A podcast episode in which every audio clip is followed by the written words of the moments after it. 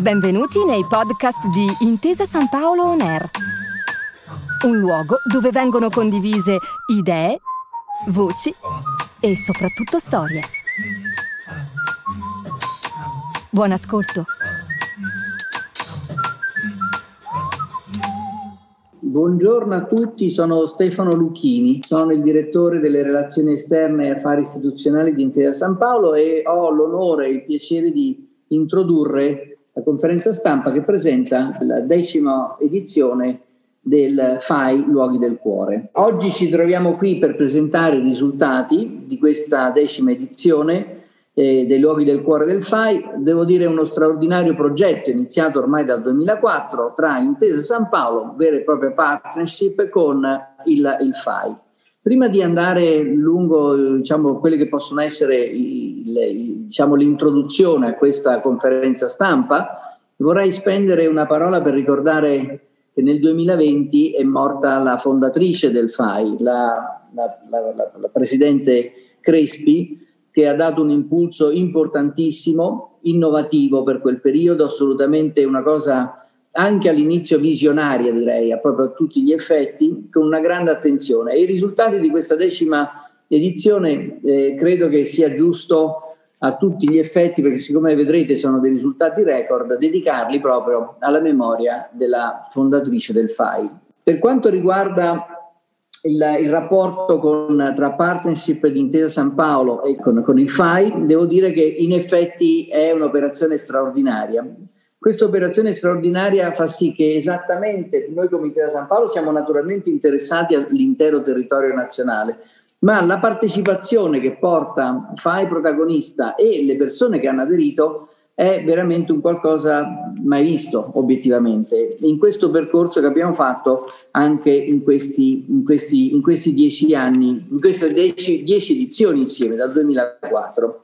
Eh, non molti altri paesi possono vantare una partecipazione così alta, spontanea, eh, soprattutto eh, per quel che riguarda temi di cultura e, e orgoglio del territorio dove, dove, di appartenenza. E, e, devo dire sembra proprio una, una sorta di appello di, dei luoghi e delle persone che non vogliono essere assolutamente dimenticati. La, la, con Marco Magnifico ieri la stavamo definendo una vera e propria riscossa sociale per quel che riguarda l'orgoglio e l'identità del territorio e delle persone che, che, che, che ci appartengono, che, vi appartengono.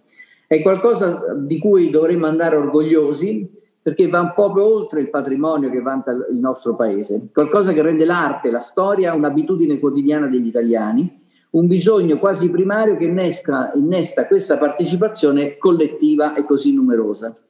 Un'abitudine che gli italiani desiderano evidentemente tutelare ancora prima del patrimonio stesso Quest'anno abbiamo avuto 2.353.932 voti, record assoluto di queste 10 edizioni e se si sommano le intere edizioni siamo quasi a 10 milioni di voti. E questi 2 milioni e 300 voti eh, in effetti se ci pensate sono, sono anche in un periodo di piena pandemia. Significa che le persone online o di persona si sono attivati dando il voto a un luogo o, un qualcosa a cui si sono sentiti sempre legati e che vorrebbero tornare poi a splendere. I loghi del cuore, del cuore sono a tutti gli effetti una, una, straordinaria espressione di questa cittadinanza attiva, ma la, la vorrei anche definire un'infrastruttura del paese su cui Intesa San Paolo si impegna con un investimento da leggere soprattutto in termini di democrazia partecipativa. Questa, in questa slide vedete i 119 interventi sostenuti dal 2003 ad oggi. C'è anche una distribuzione molto, molto ben corretta perché si va con circa un 50% al nord, ma un 36% al centro e un 35% al sud. La partecipazione è veramente straordinaria delle persone, delle persone attive che cercano di essere sempre più vicini al, al FAI.